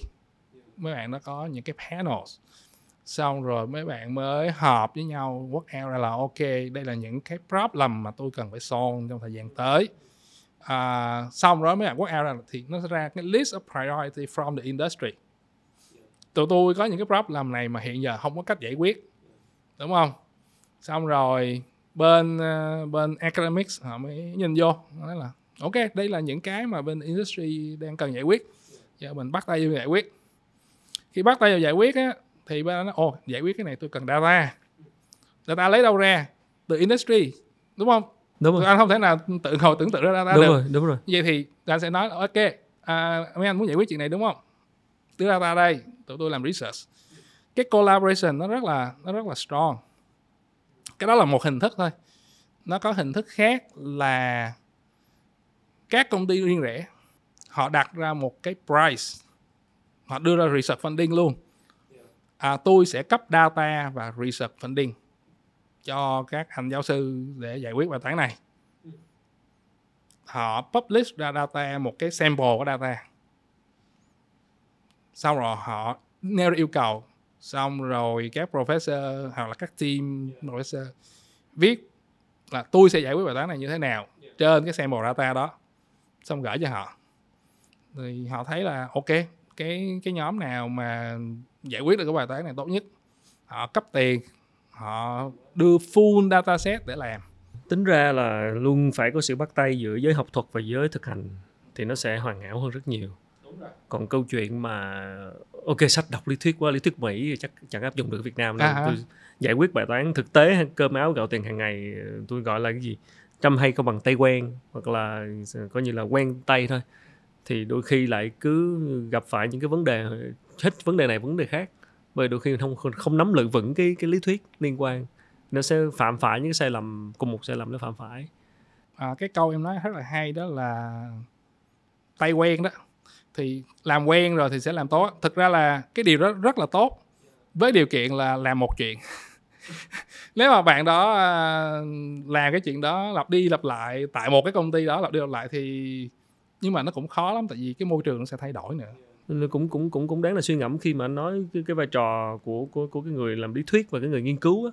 rồi ờ, vậy thì chưa chắc một cái ông mà có nhiều kinh nghiệm đưa vào giải quyết vấn đề là giải quyết tốt bằng một cái ông nắm rất vững lý thuyết đâu. Đúng rồi. À, đó là chưa biết do- ông nào hơn đó nào. là lý do các công ty lớn ở Mỹ mỗi lần họ muốn giải quyết một vấn đề mới họ mời các professor vô làm mà à vậy anh Đúng tức là rồi. để trao đổi để thảo luận với lại không họ, họ, hồi nãy anh nói với em đó Ờ. họ có những bài toán họ không giải quyết được đấy đấy đấy họ đưa một cái sample data ra họ Dạ. đưa một cái request ra vô các trường đại học dạ, dạ. rồi các professor nói là tôi sẽ giải quyết vấn đề này em không nghĩ là chuyện đó xảy ra ở Việt Nam chắc là chưa phải là một cái một cái một cái thói quen phổ biến ở đây khi mà doanh nghiệp đặt hàng các ờ, giáo sư vô ngồi để thảo luận những vấn đề đúng không ạ thì khi mà khi mà một doanh nghiệp họ gặp một vấn đề quá mới ờ, họ không có kinh nghiệm để giải quyết thì đương nhiên cái người họ tìm tới là tìm những cái ông mà chuyên môn làm research chuyên môn làm những cái mới. Hoặc ở Việt Đó. Nam là sẽ thuê chuyên tư vấn. Thuê McKinsey ờ, những cái công ty tư vấn lớn vào để để để để ờ, để tư vấn. Cũng cũng là một cái cái cái rất là đáng suy ngẫm. Vậy thì cái ngành của anh là ngành marketing và Ờ, không không thể không nhắc đến AI nãy anh có nhắc tới trí tuệ nhân tạo và AI thì thực ra là đúng là bây giờ mọi người nhà nhà đều nhắc tới AI và ờ, vừa rồi anh ngã về cũng dự hội nghị AI rất lớn AI Day của Việt Nam và GPT ờ, rồi bây giờ Google mới ra Gemini, rồi sắp tới của Elon Musk cũng ra một con AI mới, rồi VinAI Vin AI cũng là phở GPT em nghĩ sẽ là một cái cuộc chiến ha, cuộc chiến AI rồi ờ, nhà buôn bán vũ khí Nvidia sẽ là người hưởng lợi. Mọi người nói nói, nói đùa như vậy. Một cái người cung cấp một cái thiết bị chip để AI thì không thể tránh khỏi cái sự phát triển của AI chắc chắn. Thì em thắc mắc về cái góc nhìn của anh ở góc độ AI nó tác động tới ngành của anh tức là ngành marketing. Bởi vì như anh nói là sử dụng data rất nhiều để hiểu insight. Mà data thì là cái cái món ăn để mà train những cái con ờ, trí tuệ nhân tạo vậy. Vậy thì cái sự phát triển của AI rồi AI tạo sinh generative AI rồi tương lai người ta nói đến AGI tức là AI toàn năng siêu trí tuệ có khả năng ờ, thông minh như con người. Thì khi đó nó sẽ tác động lên cái ngành marketing như thế nào cái vai trò của con người ở đây sẽ như thế nào khi mà anh hoàn toàn có thể thay thế anh sử dụng một cái con robot trí tuệ nhân tạo một cái con AI để mà hiểu được insight của người dùng. Ờ, anh có nghĩ về cái viễn cảnh của cái ngành của anh với sự tác động AI nó sẽ ra như thế nào em nói đeo vấn đề rất là thú vị và anh có một số những cái à, quan điểm. Anh nghĩ là là nó nó để anh có thể trình bày từng cái. Ví dụ như là cái um, AGI này em nói đó. Siêu trí tuệ. À, họ nói là trí tuệ nhân tạo mà general giống như là con người á. Thì à, theo anh đó là cách mà các bạn pitch để mà raise fund ok tại vì em muốn làm được một cái trí tuệ nhân tạo giống như trí tuệ con người thì trước tiên em phải hiểu được trí tuệ con người. Em em không thể là tạo ra một cái giống một cái gì đó mà em không biết cái đó đúng không? Nếu em không biết trái táo là cái gì em không thể nào tạo ra một trái táo nhân tạo được. Phải hiểu phải rất hiểu trái táo đúng không ạ? Đúng rồi em phải hiểu trái táo nó như thế nào thì em mới tạo được trái táo nhân tạo đúng không? Um, cái ngành marketing của anh á, nó có một cái nhánh nó gọi là à, neuro marketing. À, neuroscience marketing. Có nghĩa là à nó nó là cái nghiên cứu về consumer behavior dựa vào neuroscience. Thì à, anh cũng anh cũng uh, keep tức là anh cũng uh, theo dõi cái ngành đó. Anh không có làm nghiên cứu trong cái lĩnh vực đấy nhưng mà anh cũng đọc nghiên cứu trong lĩnh vực đấy. Thì những cái nghiên cứu về neuroscience hiện nay á à, nó rất là sơ khai à, con người theo anh nghĩ là những cái gì mà những cái publication hiện tại đó thì có thể nói là con người chưa hiểu được nhiều hơn 90 nhiều hơn 90 hơn 90 phần trăm bộ não con người là mình không hiểu. Mình không hiểu nó vận hành như thế nào. Đúng rồi. Thì ờ, mình tạo ra cái AGI dựa trên cái gì? Nếu mà mình không hiểu bộ não của con người ok. À, thì anh nghĩ là các bạn có thể dùng những từ gì đó khác, nhưng mà kêu là trí tuệ, nhân tạo giống như con người thì anh nghĩ là chắc là lâu lắm, còn xa lắm. Trước tiên là neuroscience, phải phải tìm hiểu ra não con người hoạt động như thế nào cái đã. Hiện giờ thì chưa. Generative AI có lẽ là cái mà hot nhất hiện nay, đúng không? Thì anh nghĩ nó sẽ thay đổi ngành marketing theo cái chiều hướng là nó empower cho nhiều người làm được nhiều chuyện hơn. Ví dụ như là cái kỹ năng mà làm đồ họa thì nó rất là khó, đúng không? Ít người học được. Thì bây giờ mình có thể dùng natural language để mình hướng dẫn một con AI nó vẽ ra được. Thì cái đó nó làm được gì? Nó đó nó làm cho nhiều người vẽ được hơn, đúng không? Nhiều người vẽ được hơn. Ok, rồi nói à, một cái mà ít người để ý hơn đó là phân tích data. Hồi xưa để phân tích data thì các bạn phải có khả năng về toán biết à, marketing modeling à, biết cách sử dụng những cái phần mềm để mà xử lý những cái đấy. Thì bây giờ charity AI nó tạo ra một cái giao diện thân thiện hơn là giao diện dùng natural language. Thì bạn có thể dùng tiếng Anh để bạn điều khiển những cái phần mềm đó nó phân tích dữ liệu cho mình. À, thì những cái đó đó nó làm cho cái việc là những người làm marketing có thể làm được nhiều thứ hơn mà những thứ mà trước đây họ không làm được. Và nhiều người sẽ làm được hơn. Ừ. nhiều người làm sao được. Thì anh nghĩ cái đó là cái impact lớn nhất trong ngành marketing. Dạ cái chuyện mà nó nó nó tác động nó giúp mình làm được nhiều thứ hơn là là rõ rồi. Mà liệu song song với cái đó thì cái gì nó cũng hai mặt rồi đó Thì nó liệu có cái gì tác động ở mặt trái của nó chẳng hạn. Theo anh hình dung về góc độ là người làm sáng tạo, là người làm marketing thì cái sự phát triển của AI nó liệu nó nó có đem lại mặt trái nào không? Bởi vì chắc chắn mọi thứ đều có hai mặt.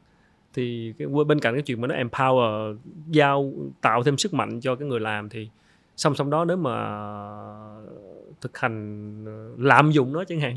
À, thì liệu có cái mặt trái nào hay không?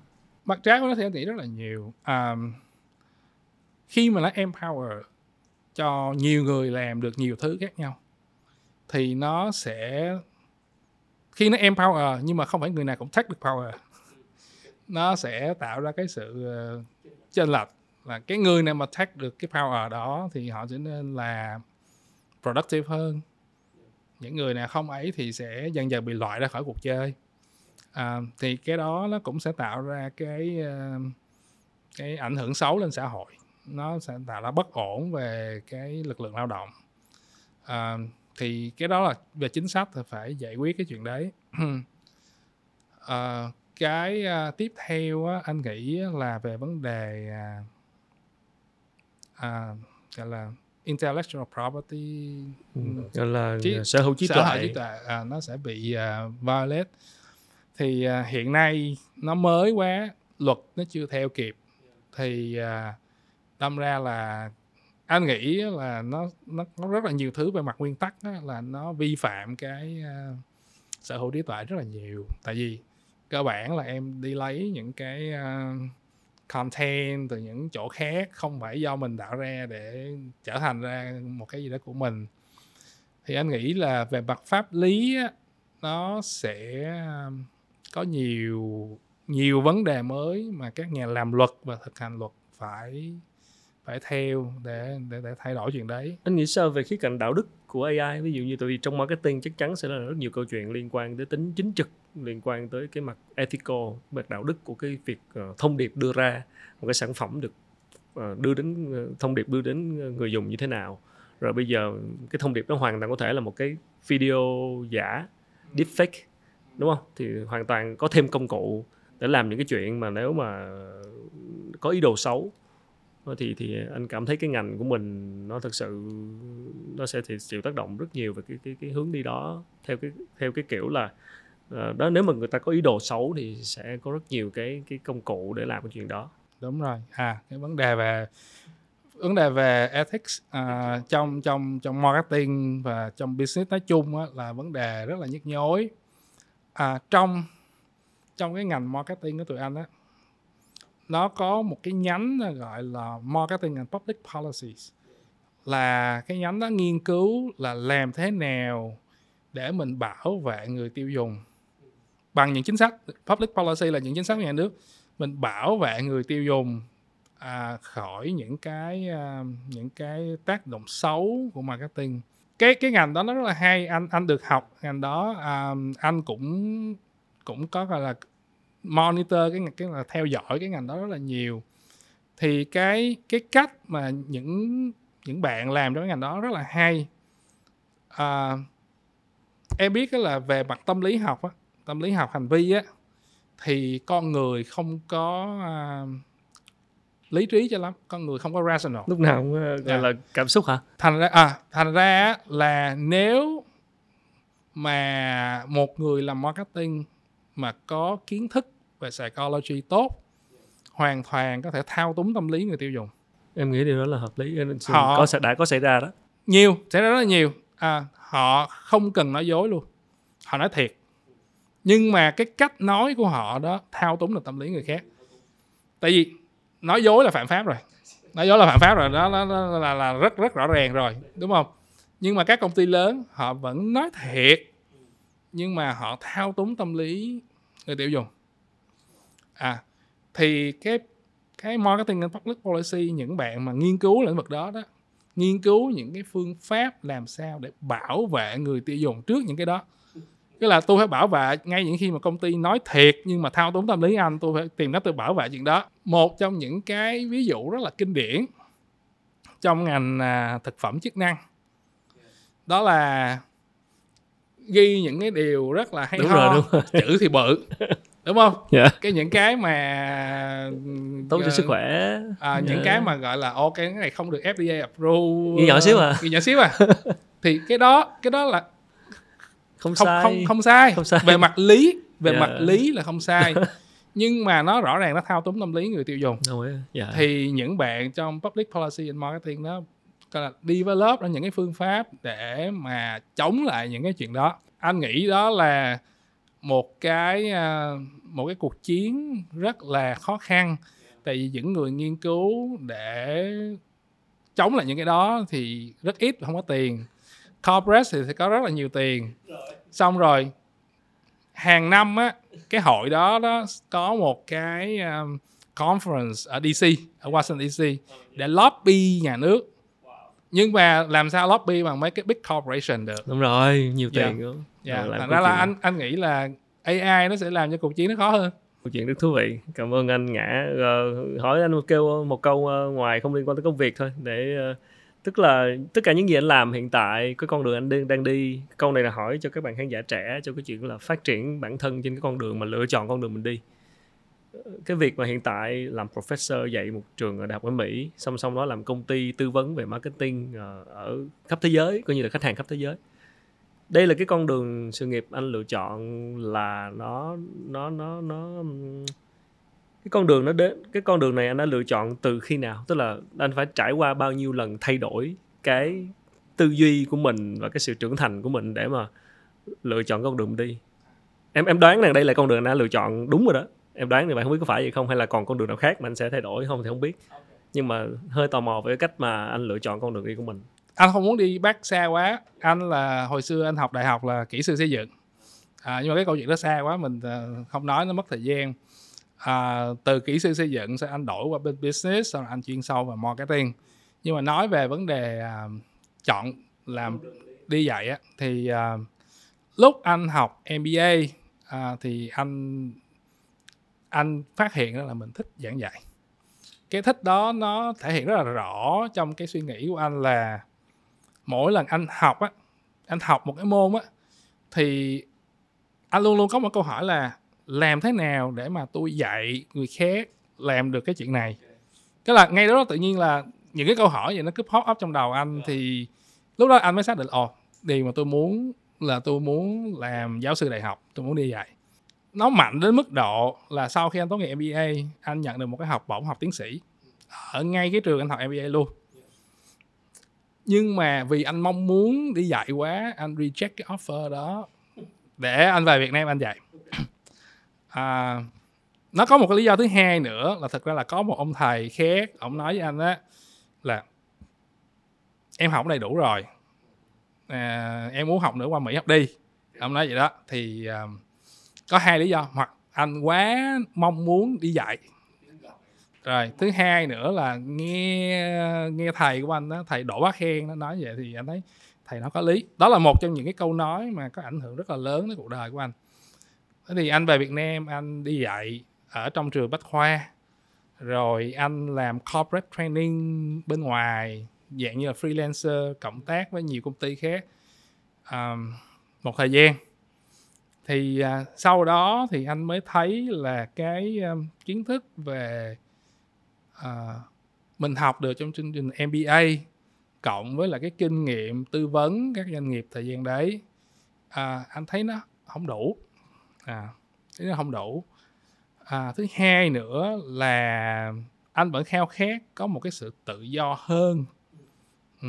thì lúc đó anh mới chọn con đường là anh sẽ anh muốn đi qua mỹ làm professor. À, thì anh lúc đó anh rất là thích cái ý tưởng là academic freedom của nước mỹ. À, thì lúc đó anh quyết định là anh sẽ làm professor ở bên mỹ để dạy ở đại học bên mỹ. Thì anh đi uh, anh à, nộp hồ sơ để làm uh, tiến sĩ. Thì uh, trong trong ba cái trường offer anh thì anh chọn uh, trường Utah để anh đi học. Uh, anh rất là happy với lại chương trình của trường Utah nó có thể không phải là một trường nổi tiếng nhất nhưng mà thầy của anh là xịn nhất trong lòng anh. Ok.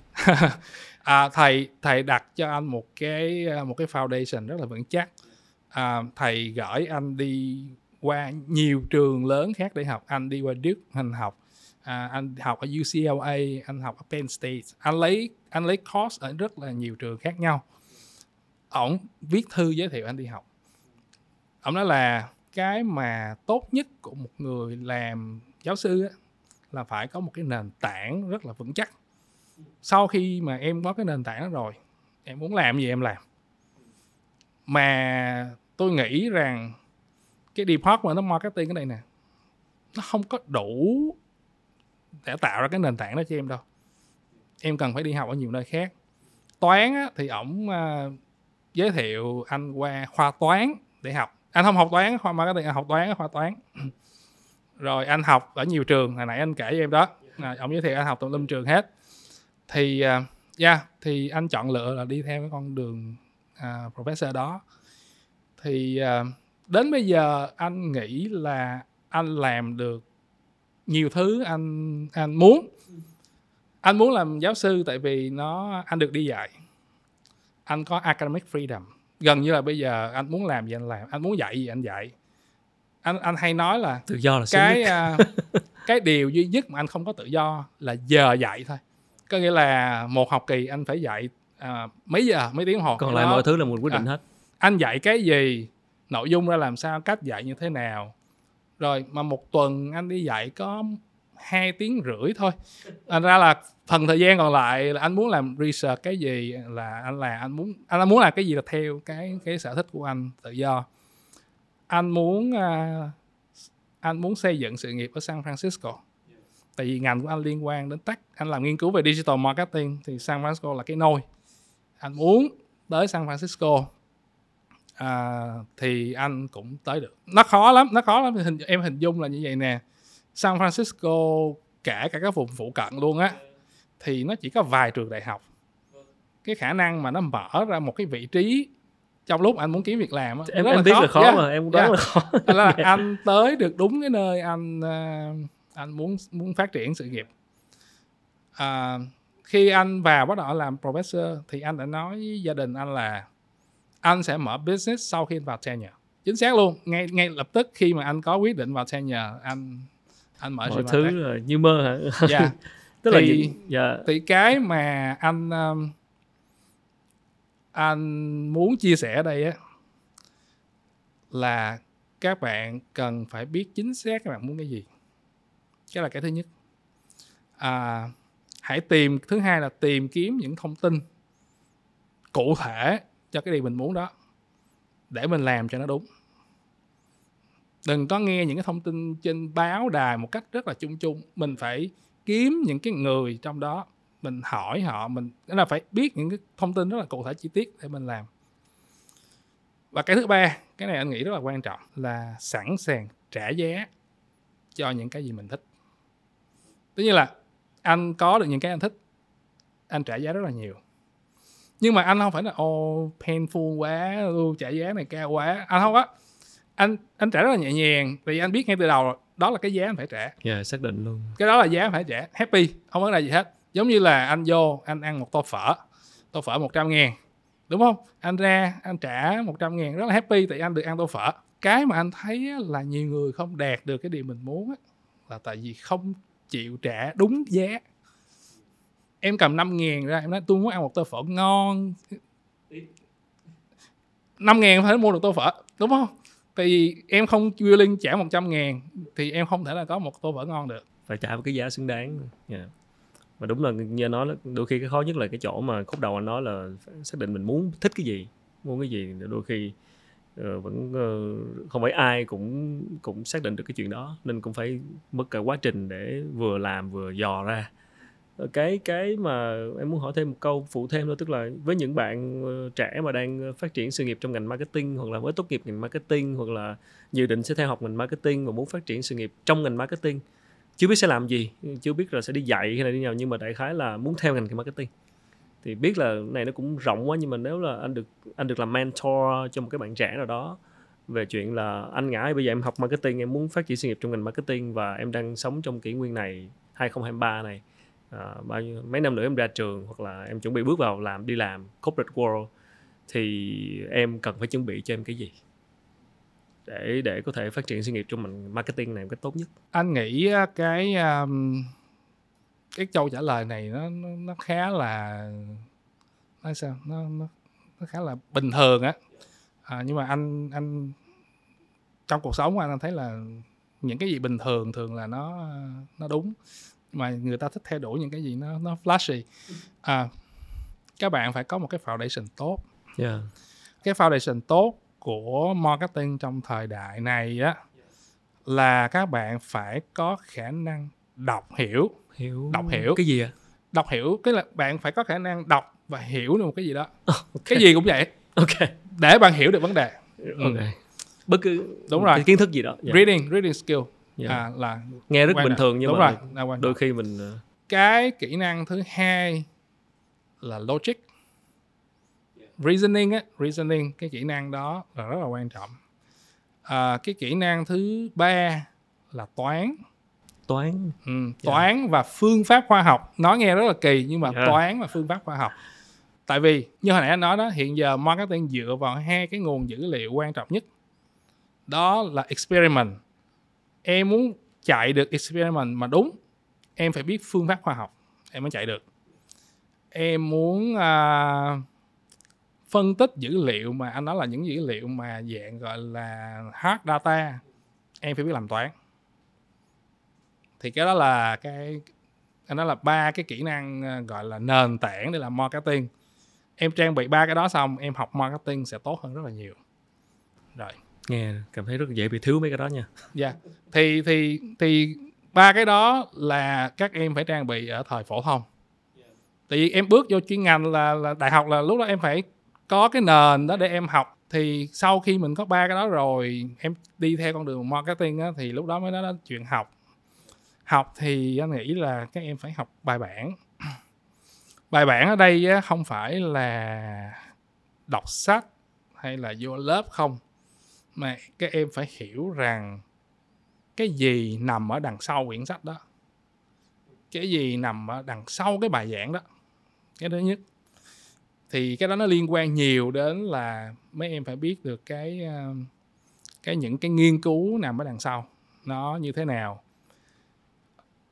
Nhưng mà nếu mà em đã có ba cái kỹ năng nền tảng ở dưới phổ thông á, thì cái chuyện đó không có quá khó. Cái chuyện đó không có quá khó và cái chuyện có thể làm được rồi tiếp theo là cái khả năng áp dụng những cái gì em học trong từ lý thuyết. Lý thuyết lý thuyết nha chứ không phải là một cái mô hình vớ vẩn nào yeah, đó okay. trong quyển sách. À, thì em phải rèn luyện được cái khả năng ứng dụng nó vào trong thực tế. Thì cái đó anh nghĩ là cái việc mà đi làm intern á nó rất là quan trọng. Chịu khó làm. Và khi làm á thì phải đặt câu hỏi chứ cái cái chuyện mà khi mà mình đi học nghề á, anh nghĩ học nghề không phải là tôi kiếm một ông ờ, marketing manager thiệt là giỏi, xong rồi vô cái tôi quan sát ổng làm gì, tôi làm giống vậy. Thì nếu mà em vô quan sát thì em làm giống như vậy, thì em muôn đời là em dở hơn ổng. Đúng không? Nhưng mà cái xã hội nó không chấp nhận chuyện đó. Cái lớp sau phải giỏi hơn lớp trước. Mà nếu em không giỏi hơn được lớp trước thì người khác sẽ giỏi hơn lớp trước và lúc đó mình sẽ ở phía sau. Hmm ngay cả khi em kiếm được một người mentor hoặc là một manager giỏi để mà nhìn vô thì luôn luôn phải đặt câu hỏi. Cái chuyện đó anh đó chị đó đang làm là có tối ưu chưa? Mình có thể làm thế nào tốt hơn không? Cái đó là đòi hỏi quay lại em phải có kiến thức cơ bản. Em có kiến thức cơ bản em mới question được yeah, dạ, đúng không? okay. reasoning đúng rồi. Logic. Với lại em phải có cái cái cái theory phải hiểu được cái theory của marketing thì em mới question được những cái practice không phải cái gì em question á, thì đều đúng cả. Thì ra là em phải nói chuyện với lại cái người đó. Thì sau khi em question xong á, thì nếu một good mentor thì họ sẽ trả lời em. À cái em nói thì có thể là nó hay đó nhưng mà lý do tại sao a b c d tại sao nó không phù hợp? Đúng không? Còn hoặc là người đó thấy cái điều em nói thiệt là nó hay hơn đúng không? Thì đó ok anh đồng ý với em. Thì cái cái đó đó nó sẽ làm cho cái người intern đó build được cái khả năng là tôi có thể áp dụng được những cái kinh nghiệm của những người đi trước và cái lý thuyết mà tôi đã được học từ lý thuyết chính hiệu đó đi vào trong thực tế. Thì cái đó là một cái anh nghĩ là một cái bước khởi đầu rất tốt cho các bạn làm marketing. Ừ. cảm ơn ngã. Phải có căn bản rồi mới đặt câu hỏi được chứ. Mất căn bản là đâu có đặt đúng câu rồi. hỏi à, mình nói là mình không thể cứ bắt chước người khác y chang được thì. Dạ. không không tiến bộ được không chỉ là lời khuyên dành cho các bạn trẻ đâu em nghĩ là nhiều bạn không trẻ cũng nhột lắm về quay trở lại căn bản sau khi nói chuyện với anh ngã ngày hôm nay chắc là phải quay trở lại học lại căn bản của tất cả những gì mình đang làm yeah. Dạ. đôi khi mình không có căn bản thật mình phải chấp nhận chuyện điều đó đôi khi là làm làm quen kinh nghiệm thôi làm theo kinh nghiệm mà cũng không ai chỉ mình mà cũng cứ thế mà làm nên là ờ, đôi khi đụng như va với những vấn đề mà mình cứ gặp phải hoài không giải quyết được nên là cũng là cái cốt lõi và căn bản cảm ơn ngã rất nhiều hy vọng là công việc của anh sắp tới thuận lợi và sẽ có thêm nhiều khách hàng ở Việt Nam và trên toàn thế giới và đón đón chờ tiếp những cái sản phẩm sắp tới của anh và chúc anh ờ, nhiều may mắn thành công và hẹn gặp lại anh ờ, ở Việt Nam trong lần tới. Dạ, yeah, dạ. cảm ơn ờ, cảm ơn em rất là nhiều. Dạ, cảm ơn Ngã vừa rồi là câu chuyện và chia sẻ của uh, tiến sĩ Hồ Đắc Nguyên Ngã à, sáng lập của Gimatech, đơn vị um, cung cấp các giải pháp tư vấn và đào tạo về marketing và data.